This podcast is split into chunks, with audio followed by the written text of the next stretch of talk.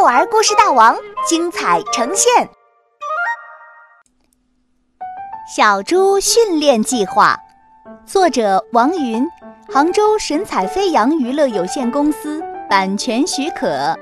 上期故事说到，迪迪庄园里每天都有一只养得胖胖的小猪被大个子带走，再也没能回来。马小龙鼓励大家反抗大个子。可小猪们却说这不可能。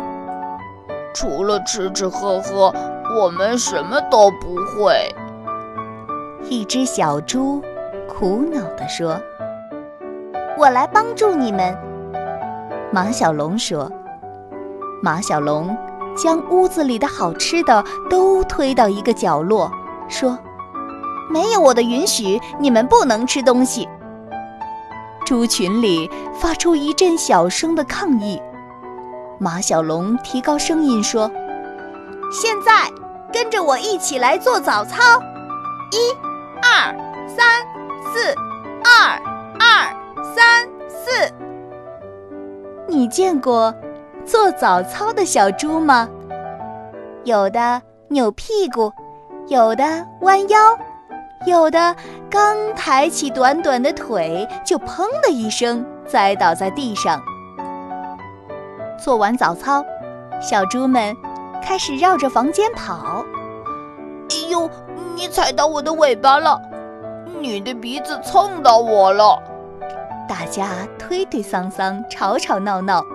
不一会儿，房间里就只剩下呼哧呼哧的喘气声了。现在分配早餐。马小龙抽出一包饼干，给每只小猪分了两块。太少了，吃不饱。小猪们纷纷抗议。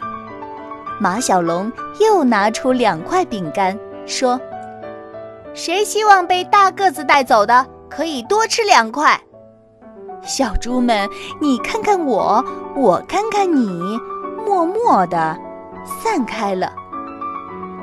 傍晚是最难熬的，庄园里到处飘散着晚餐的味道，那些奶油蛋糕、苹果派的香味沿着窗户的缝隙飘进来。房间里，小猪们盯着角落里的那堆美食，就像一群饿狼盯着一堆小羊。猪群里。一只瘦小猪引起了马小龙的注意，它安静地躺在地上，瞧都不瞧食物一眼。你不饿吗？马小龙问。不饿，瘦小猪说。我有祖传的秘方。什么秘方？说来听听。马小龙急切地问。我的祖先天蓬大元帅，瘦小猪对着马小龙耳语了几句。这个晚上，小猪们都学会了不饿的秘方。他们闭上眼，默念：“鸡腿、蛋糕、冰激凌，通通都到梦里来。”的口诀，慢慢进入了梦乡。在梦里，他们正啃着鸡腿，吃着蛋糕、冰激凌呢。新的一天开始了，大个子打开房间，绕着小猪们看了一圈。这次，他没有带走一只小猪。猪群里发出一阵小小的欢呼声。第二天，当大个子。打开房间的时候，他依旧找不到一只可以拉到集市上去卖的小肥猪。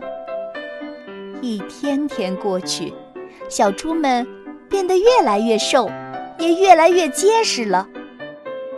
终于有一天，大个子开来一辆小货车，气呼呼地打开房间：“我要把你们这些赔钱货通通拉走！”养了这么久，居然不长肉！小猪们被大个子吓到了，全都挤到了屋子的角落里。就在这时，马小龙用头上的犄角将大个子抵到墙角，对小猪们说：“快快逃出去！”瘦小猪第一个反应过来，向门外跑去。小猪们跟着瘦小猪，一只接一只向门外跑去。给我回来！你们这群蠢猪！大个子气急败坏地吼着。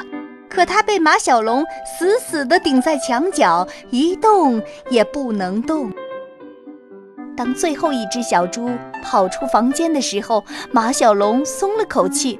他刚转身准备逃跑，却被大个子一把揪住了龙角。